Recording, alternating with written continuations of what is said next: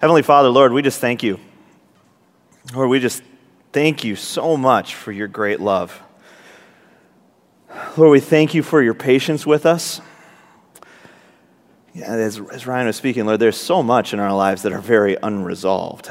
Uh, Lord, our hope is not to be resolved. Our hope is not to fix all of our problems, to figure everything out, to be perfect, Lord, this side of eternity. That's not our goal. Uh, Lord, but our goal is you and, and to grow in our faith, to grow in our understanding of, of your great love for us, the work that you are doing in us, in our, in our suffering, and in our glory as well.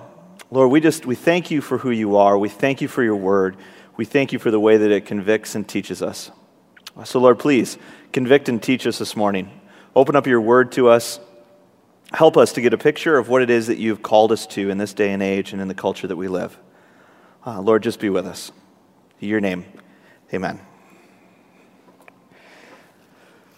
Well, if you are visiting with us this morning, welcome to the church. My name is Lawrence. I'm one of the pastors here in the church, and you are just in time for a new series here on the book of Daniel. Uh, George was just here preaching through Revelation, the other pastor. He's now gone to St. Paul to give that same series in Revelation there. And I've just finished up in St. Paul and get to come here to Minneapolis and, and give this series on, on the book of Daniel, which is really exciting. I hope you like your Old Testament. If you don't, I hope you will start to like your Old Testament. This is one of those great stories, right? One of the greatest stories of the Bible uh, that's been really held near and dear to countless, countless believers, right? And gives hope and courage in the midst of so much.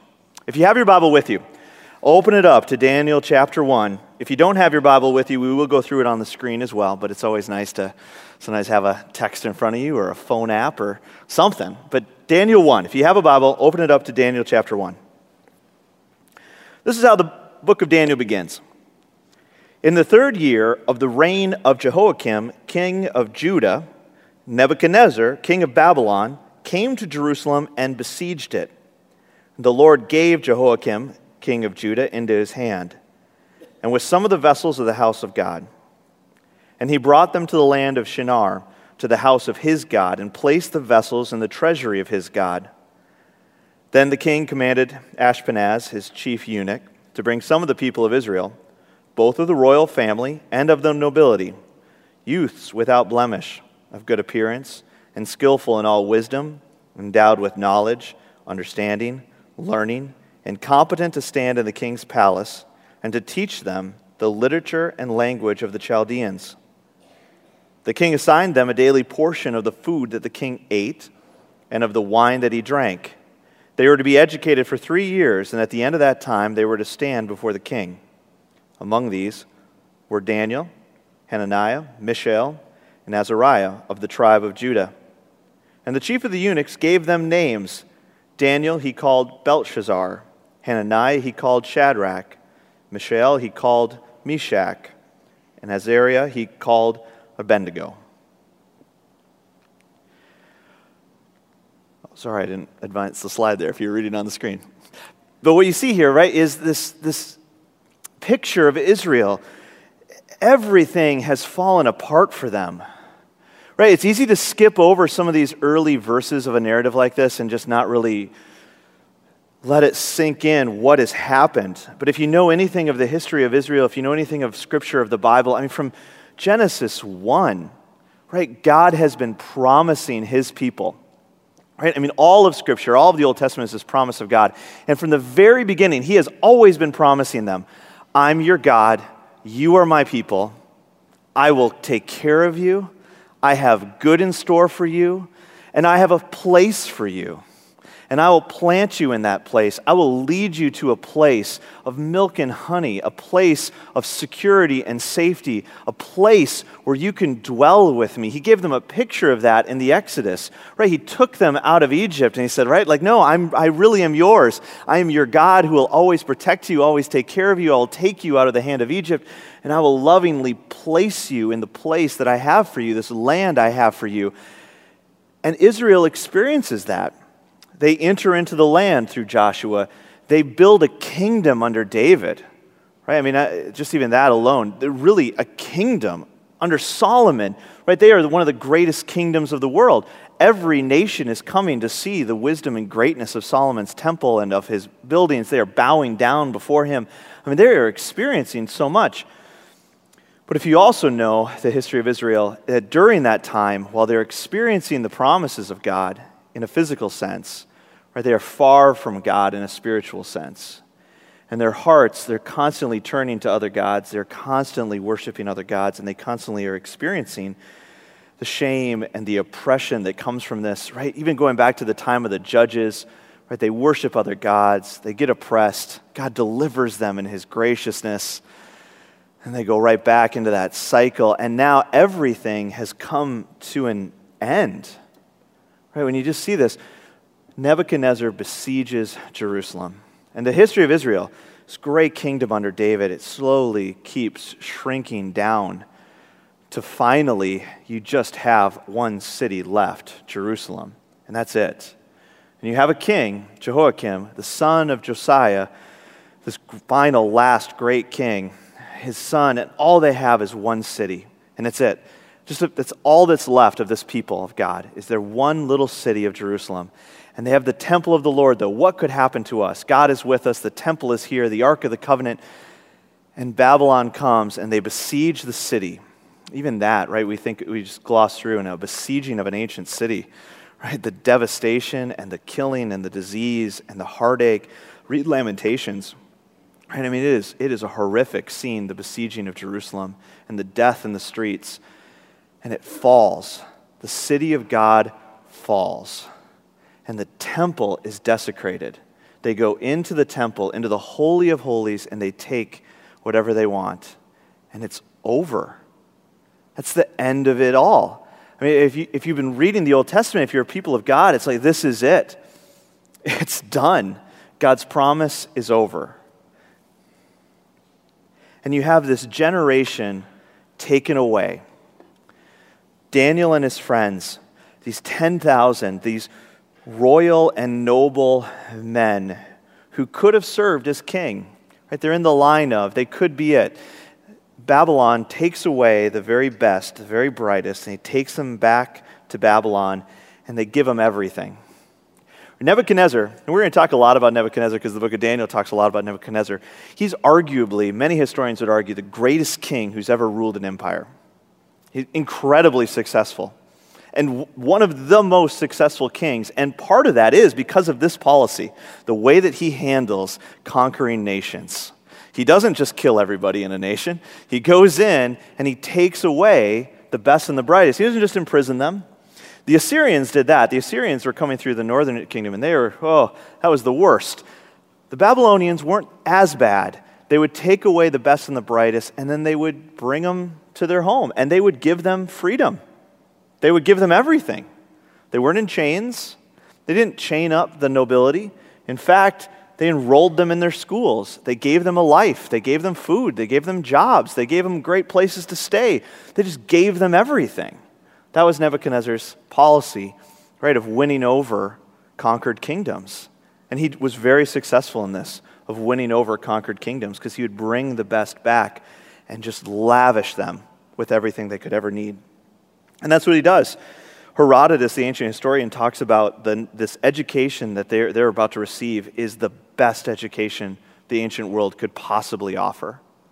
So you find yourself, right, if you can just imagine that culture shift, you were living in this very small place with very little hope, watching people die, knowing that death was imminent, to now finding yourself in the greatest school in the world with everything given to you job, education, money, food, places. And that food, the king's table, that is, it's this representation of just the richness of your life. You are lacking nothing. The food that the king eats is now your food. You are not living the life of a slave. You are not living the life, right, that you kind of imagine that you're going to have. Instead, you are getting everything given to you.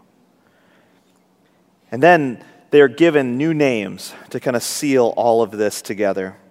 Daniel, whose name means God is my judge, is now named Belteshazzar, which means Bel protects his life. So, Bel, the God of Nebuchadnezzar. Hananiah, the Lord is gracious, is his name, changes to Shadrach, which means I serve at the command of Aku, another Babylonian god. Mishael, who is, who is what God is? What a great question. Right? Has changed his name to Meshach, which is who is what Aku is.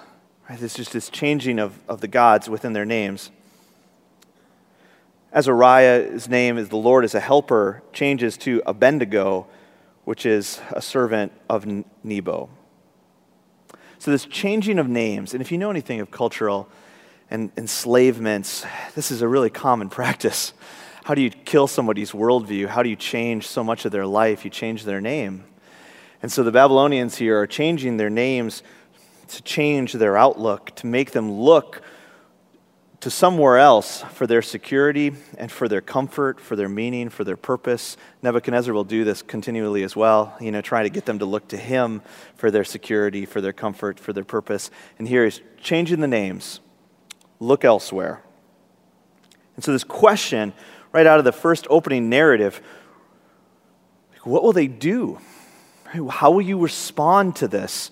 How would you respond to this, right? If you really are imaginative and think of this, how would you live? How would you respond to being taken away, stripped of everything, foreign land, a foreign nation? And some of you may have actually experienced this as immigrants, or as a lot of people in our world and in our country are actually experiencing this right now. Taken away, no longer in your home, and then just being inundated, flooded with riches that you never thought you would ever have in your life. And now you're experiencing them. What will you do? Verse 8. But Daniel resolved that he would not defile himself with the king's food or with the wine that he drank. Therefore, he asked the chief of the eunuchs to allow him not to defile himself. And God gave Daniel favor and compassion in the sight of the chief of the eunuchs. And the chief of the eunuchs said to Daniel, I fear my lord the king, who assigned your food and your drink. For why should he see that you were in worse condition than the youths who are of your own age? So you would endanger my head with the king. Then Daniel said to the steward, whom the chief of the eunuchs had assigned over Daniel, Hananiah, Mishael, and Azariah, Test your servants for ten days. Let us be given vegetables to eat and water to drink. Then let our appearance and the appearance of the youths who eat the king's food be observed by you, and deal with your servants according to what you see. So he listened to them in this matter and tested them for ten days. At the end of ten days, it was seen that they were better in appearance and fatter in flesh than all the youths who ate the king's food. So the steward took away their food and the wine they were to drink and gave them vegetables. This is their response I'm not going to eat the meat.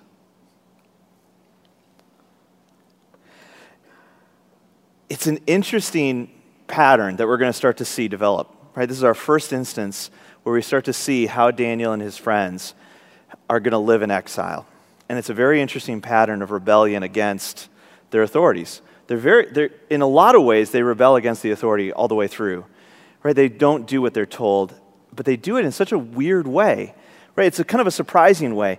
The one that the narrative here is telling us is that they clearly kept their names, even though they're going to take on Babylonian names. The author continues to call them by their Jewish names. They, they hold on to their names.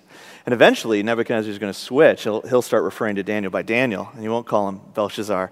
They keep their names, and then they won't eat the food.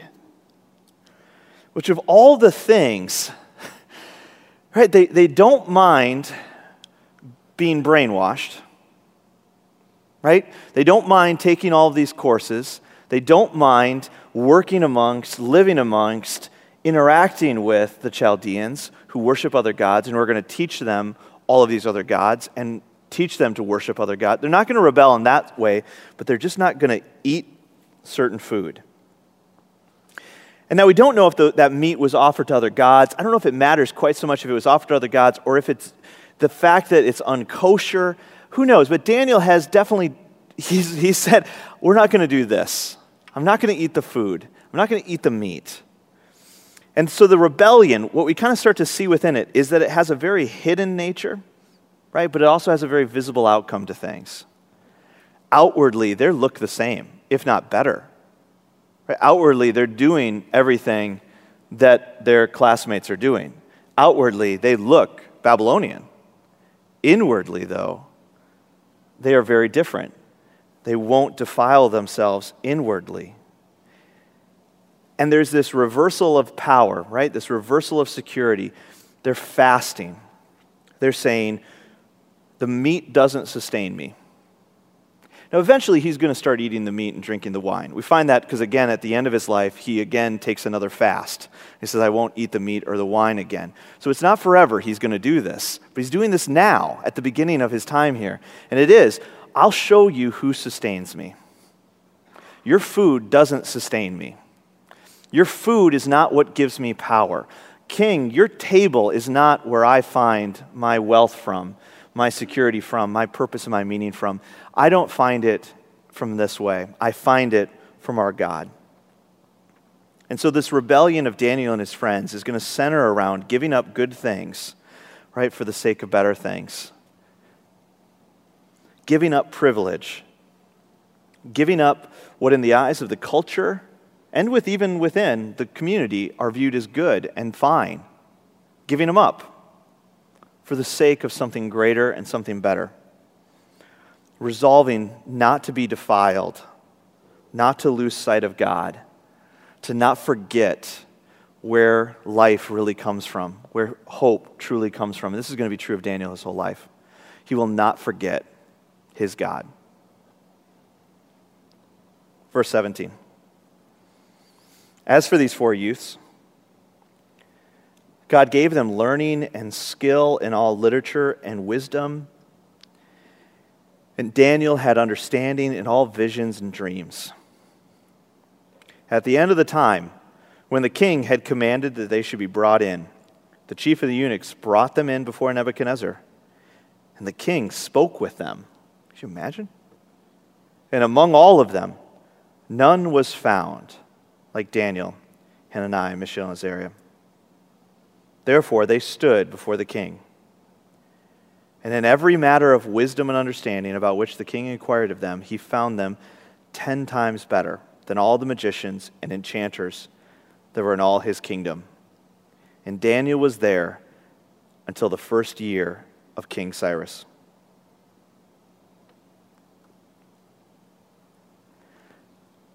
It works for them right? It works for them. They're found 10 times better. They get favor. They find favor in the eyes of God. Right? And they, they, the author clearly wants you to see that, that God gave them wisdom, God gave them understanding. They find favor with God and they find favor with the greatest king in human history. they stood before that king and found favor in his eyes. You are 10 times better than anybody else in my kingdom. Wow. And in a lot of ways, this is exactly an answer to prayer. Solomon prays at the dedication of the temple, right? They already know what's coming for them. And at the dedication, he, he prays that in the exile that eventually will come for his people, right? That they will find mercy, that they will find favor.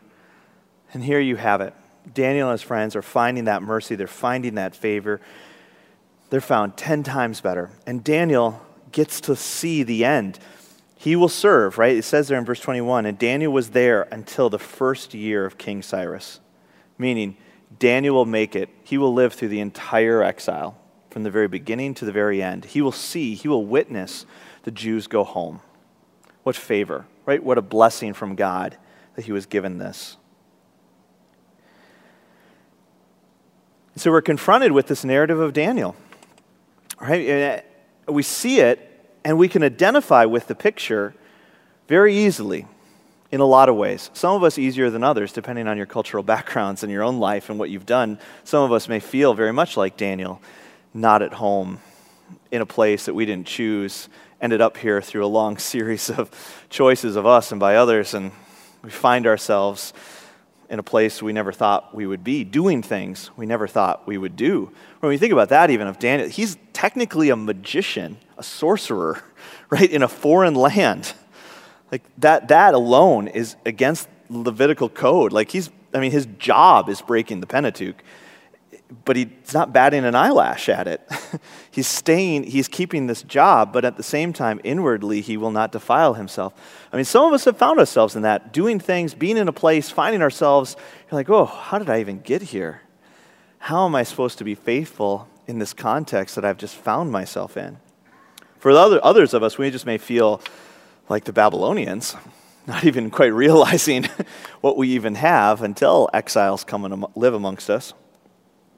And we do oftentimes, right? I think we look at this culture, and I can relate with the culture of Babylon, right? You just came out of Revelation, and George giving you this picture of Babylon and the Revelation. And in so many ways, this is Babylon. And in so many ways, right, what we live in a world that seeks to, just frankly, right, overwhelm us with good, overwhelm us with wealth, overwhelm us with what is good in the eyes of man, what is a delight to the heart, what is a delight for everybody, and we're overwhelmed by it and not knowing what to do. We know we're called to walk in wisdom in this world. We know that we're called to walk in truth and in love as communities, right? And we experience this more and more. I mean, George just gave us that vision last week of the church in exile. How can we hold to the truth? How can we be faithful? We know we're called to do that. But as I read this about Daniel, Right? And I, I see how he refused to be defiled. I know that that's my calling too. Our calling is to not be defiled, to live very distinct, very holy lives, to live extraordinary lives, right? We went through the teachings of Jesus and this community of disciples to be extraordinary, to be different, to live in a kingdom while living in an empire. I mean, I, I get it. I know what I'm called to do. And ultimately, I know that there will be favor and blessing at the end of it. That's what I'm called to do. I receive that. But if I'm honest with myself, right? If I really look at the story of Daniel and these exiles, and as a child, right, growing up Christian, maybe many of you maybe grew up Christian or hearing these stories. This is the common, right, child story. Everyone loves to teach their kids the story of Daniel. And the message is always the same, right? Be Daniel don't defile yourself whenever you go off. If you're going off to college, don't defile yourself. If you're going to public school, don't defile yourself there, right? You resolve in your heart, you can do this like Daniel, and if you do, then you will find favor and blessing. It's too late. I've gone to all those places and I defiled myself in all of them. Right? I, I, I, I don't think it's possible for me anymore. I don't, I don't live like Daniel. As much as I know that I should, right? As, as much as I know what I'm called to do, I don't. I live like the Babylonians, right? I am a Babylonian. I can't identify with him, right? I, I live very indistinct private lives, right? My life, my private life is very indistinct from anybody else who claims any other belief system. Outwardly, I look different, right? Because I'm a preacher, because I'm a minister, because I'm in a church, because I have a family of God. Right? Outwardly, I may look very, very different. But inwardly, my heart is wired very much the exact same as everyone else in my culture. I have been thoroughly brainwashed. Right? I'm thoroughly defiled. I've eaten the food I've called on other names for protection, right, in my suffering. I've called upon money, jobs, politics, whatever it is, to save me, right, before I've called on Yahweh to save me. We don't live like Daniel, right? We know what we're supposed to do in a church. We know the church is called to live like Daniel, but we don't. And we don't because ultimately, we're really afraid Right? Could you imagine being Daniel? I mean, if you really tried to live like this, I mean, it's, it's, it's terrifying to try to live this way. I'm afraid of not enjoying life. That's the greatest fear of probably most people in American culture is that they will not have a good life. They won't be able to have fun. Right? Like we're fine following Jesus as long as I also get to enjoy things. Right? I mean, I'm, I'm fine with being a follower. I'm fine with doing a lot of things, but please let me still have fun. Right? You wouldn't take away Right? Following Jesus doesn't mean you're going to take away my hobbies, does it?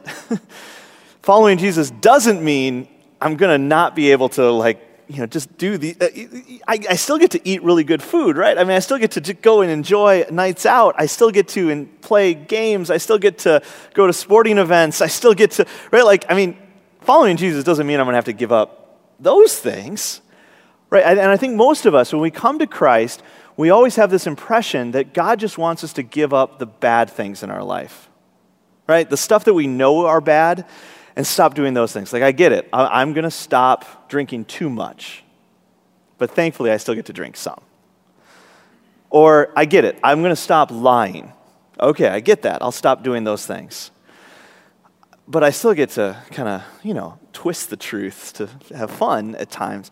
But we, we're, we're comfortable with God requiring us to give, us, give up things that we don't want anyway. But He never would ask me to give up things that I actually enjoy, would He? Well, that's what Daniel and his friends are doing. They're giving up good things, really good things. I don't want to do that because I, I want to enjoy this life.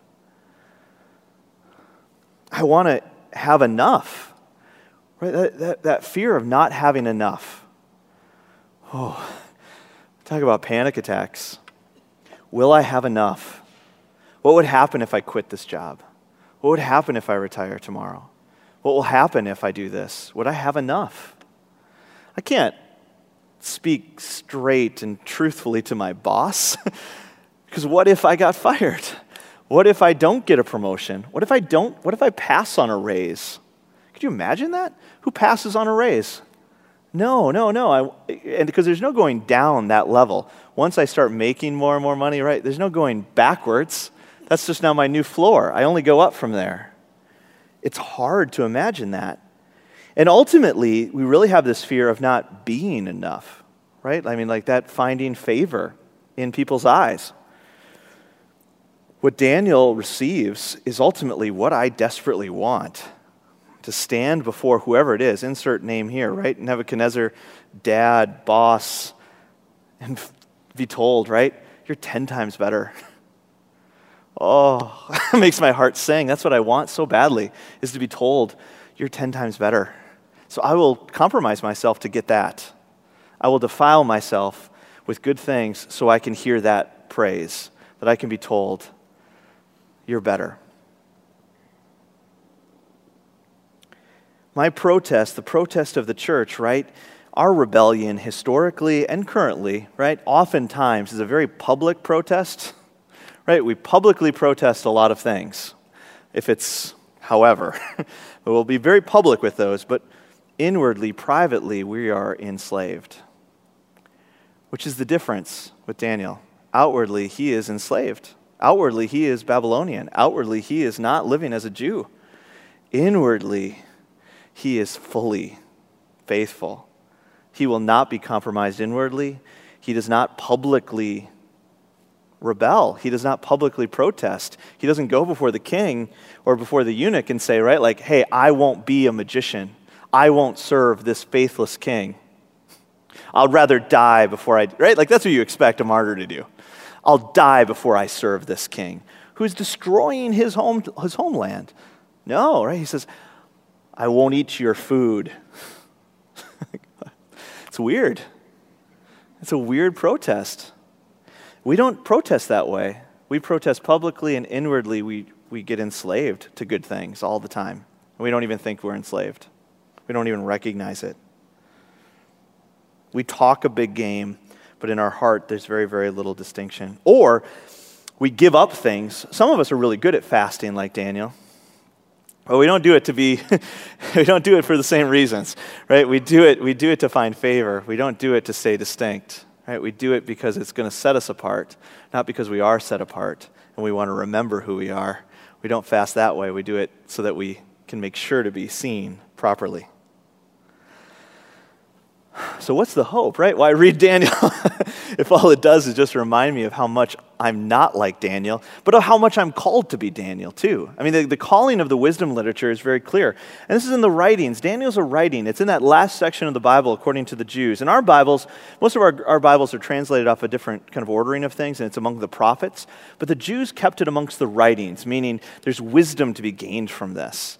Now, it has prophetic pictures as well, which we'll get to at the end, of uh, really the same as Revelation does. But the Jews would read this and they hear, they hear the stories of living in exile, and that's to inspire in them hope for living in exile in the same way. So, what's our hope as we read this? If I can't be Daniel, what can I be? And the point of the story, because very few people, right, are ever going to be Daniel are ever going to be in the same position as Daniel. None of us, right, are heirs to a throne that we can't see, carried away into a foreign land and have to live there and given positions of power. I mean, very few of us are going to find ourselves all of a sudden, second, all of a sudden as like the second in command of America. You know, I mean, we're not going to find ourselves living in the same positions that Daniel did. So what's the point? Well, and as the Jews would have read this story, and as we, right, as Christians, read this story, we can't help but be reminded of another prince who finds himself in exile, right? Another ruler who is destined to rule, but instead of ruling, finds himself in another place, right? I mean, the, the story reminds us of Jesus. And when you look at Jesus and you look at Daniel in the same context, it really does open up a lot of the story, a lot of the narrative for us born to rule. Both of them were. But Daniel being carried away from his home by force. Christ willingly leaves his home. He willingly goes to the Babylonians to dwell among a people that will ultimately reject his rule. Daniel was offered everything the Babylonians could offer him. Jesus was offered everything in the world. Literally, right? In the desert. If you know that narrative, Jesus in the desert with Satan offered everything. I will give you everything, he said. Right? Just bow to me, and I will give you everything.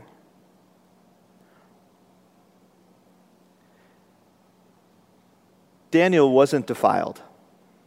He wasn't defiled by eating the meat. Jesus wasn't defiled, right? You want to look at a life of cleanliness, right? Of not being defiled by what the world offers. He wasn't defiled by the wealth or blessings of the world, but rather lived, chose to live a life of poverty. This world had nothing on him.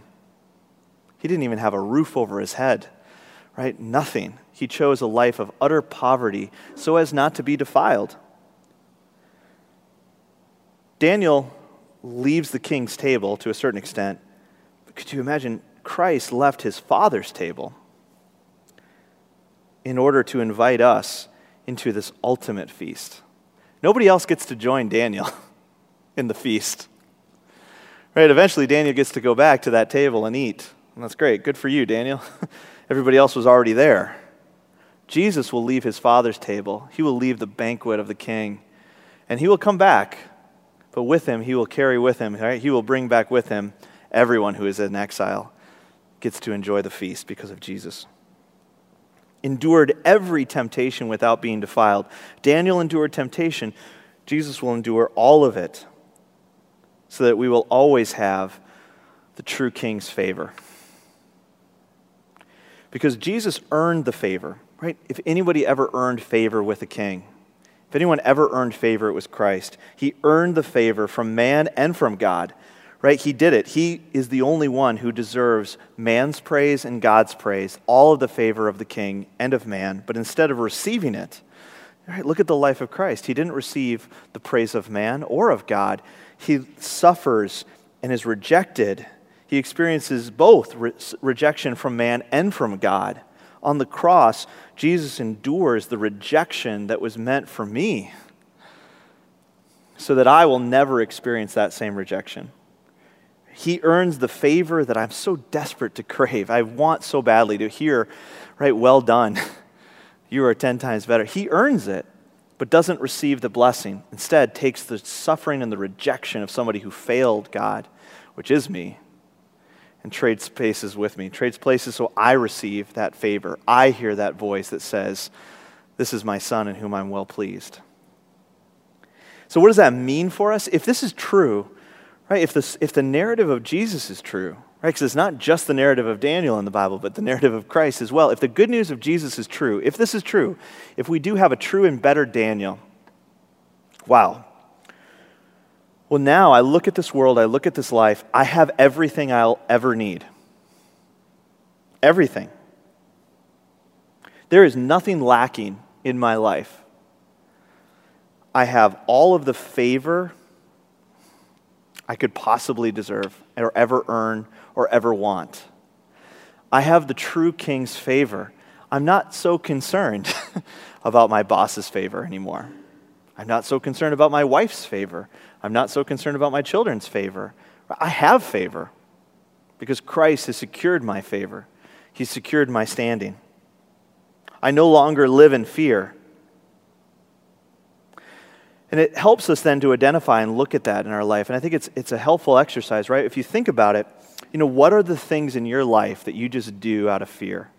That you're afraid to stop doing? You couldn't imagine not doing those things. Good things. Good things, but you know, you know in your heart there's a check with them. Right? You know that these good things aren't helping you. They're not good for you. Right? They're permissible things, but they're not good things. It hurts. Long term, it's hurting you, it's defiling you. What are those good things that you know Christ wants you to give up, but you're afraid to give up? Well, the gospel gives us that strength to identify them and to face them right head on and say, I don't need this. What I thought this was giving me, I already have. I don't need this. I don't have to be afraid of missing out. I don't have to be afraid of not enjoying what everybody else is enjoying. I don't have to be afraid of not having enough money. I don't have to be afraid of these things. I can I have everything. I have everything. I can live that way. What are those areas of your life, right, where you are really called to live in distinction. Because we're all called to this. Well, do you see what the work of Jesus does for us? It helps me. Because even though I'm not Daniel, nor could I ever really be, when I focus on Christ and how he is this better Daniel on my behalf, when I look at the work of Christ and what he has done and how he has secured that favor and that blessing for me, he gave up everything to secure God's favor for us, that I really have nothing to fear.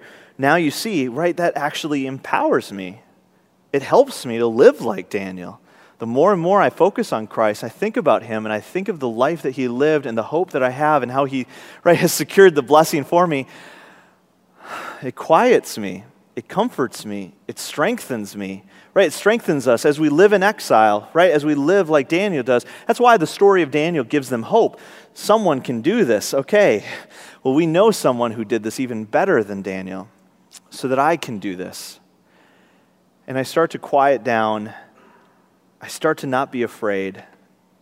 Right? I can identify these good things in my life that I have to give up, and I can start giving them up. The greatest rebellion we can do, right, as Christians in this age, right? And I think this is really what George was trying to present for the church Right? The greatest thing we can do while we wait for Christ's return is to not find our value and security right in the things that this world says to put your find your value and your security in. We're not called to live these grand, crazy, outwardly different lives of martyrs that refuse to work and just hunker into kind of communities in the woods and you know that's not what we're called to that's not what Daniel does. It's not what it looks like to live in exile. I get that impulse. I mean, there are some days, right, where it's like, let's just buy some acreage and live away from the world. But it's not what Daniel does. It's not what we're called to do. Well, how could I ever live in this world? I would have to actually believe, right, that I lived in a different world, that I was meant for a different place, that I had a different king, I had a different system, I already had all the favor I need. Because look, the way that Daniel and his friends speak to ruling authorities is amazing, right? That chief eunuch, even, I mean, that guy could kill Daniel, and he just says, I'm not going to eat the meat. Like, And Daniel's like, Well, don't you know I'll die? You might, but I'm still not going to eat the meat. How disrespectful are you, Daniel? Uh, the three friends, we'll get to the fiery furnace. We don't have to answer you, Nebuchadnezzar.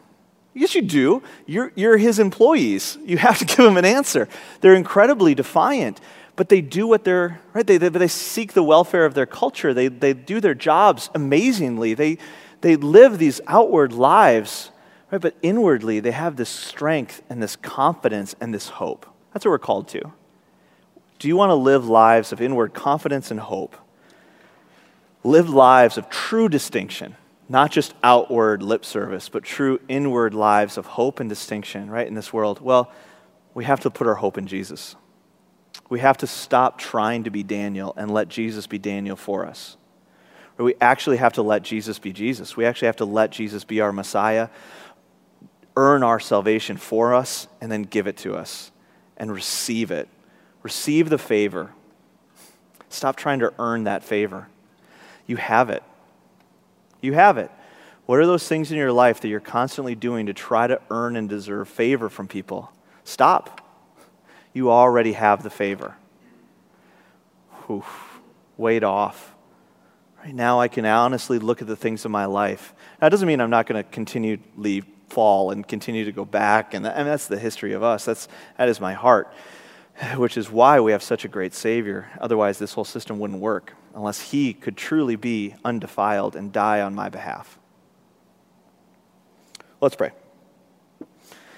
Heavenly Father, Lord, we thank you for your great love and mercy. Lord, we thank you for the calling that you've given us, the purpose that you've given us in this world to live in exile, to live these beautiful, distinct, holy lives, living amongst a culture Lord, loving, seeking the welfare of the city. Lord, we just we thank you for that, that weighty calling, this plan and the purpose that you've given your church, the family of God, uh, to be your family, to be your kingdom here, to be your hands and feet, to do these works that you've laid out ahead of time for us. Lord, it's a, it is an amazing purpose and calling that you've given us in this life and in this world. But Lord, we also acknowledge just how overwhelming that feels and how insignificant we feel. And Lord, we are so thankful for you that you do the work and have done the work and have secured the victory for us as this community, Lord. That we know that one day we will be feasting with you at the king's table. That even if we don't get to feast in this life, there will be a feast that waits for us. Lord, that we know that even though for us this life is going to involve suffering, we know that we are going to have to give up good things, acceptable things. We're going to have to give up privileges for the sake of faithfulness. Lord, but we thank you that you never leave us, that you never forsake us, that you have secured for us a great hope and that all of the trials and suffering of this world are nothing, nothing in comparison with, with the glory that awaits us. Lord, strengthen us in this life. Strengthen us in our hope and in our faith. Help us, Lord, to understand your great love for us and what you have done on our behalf. In your name we pray. Amen.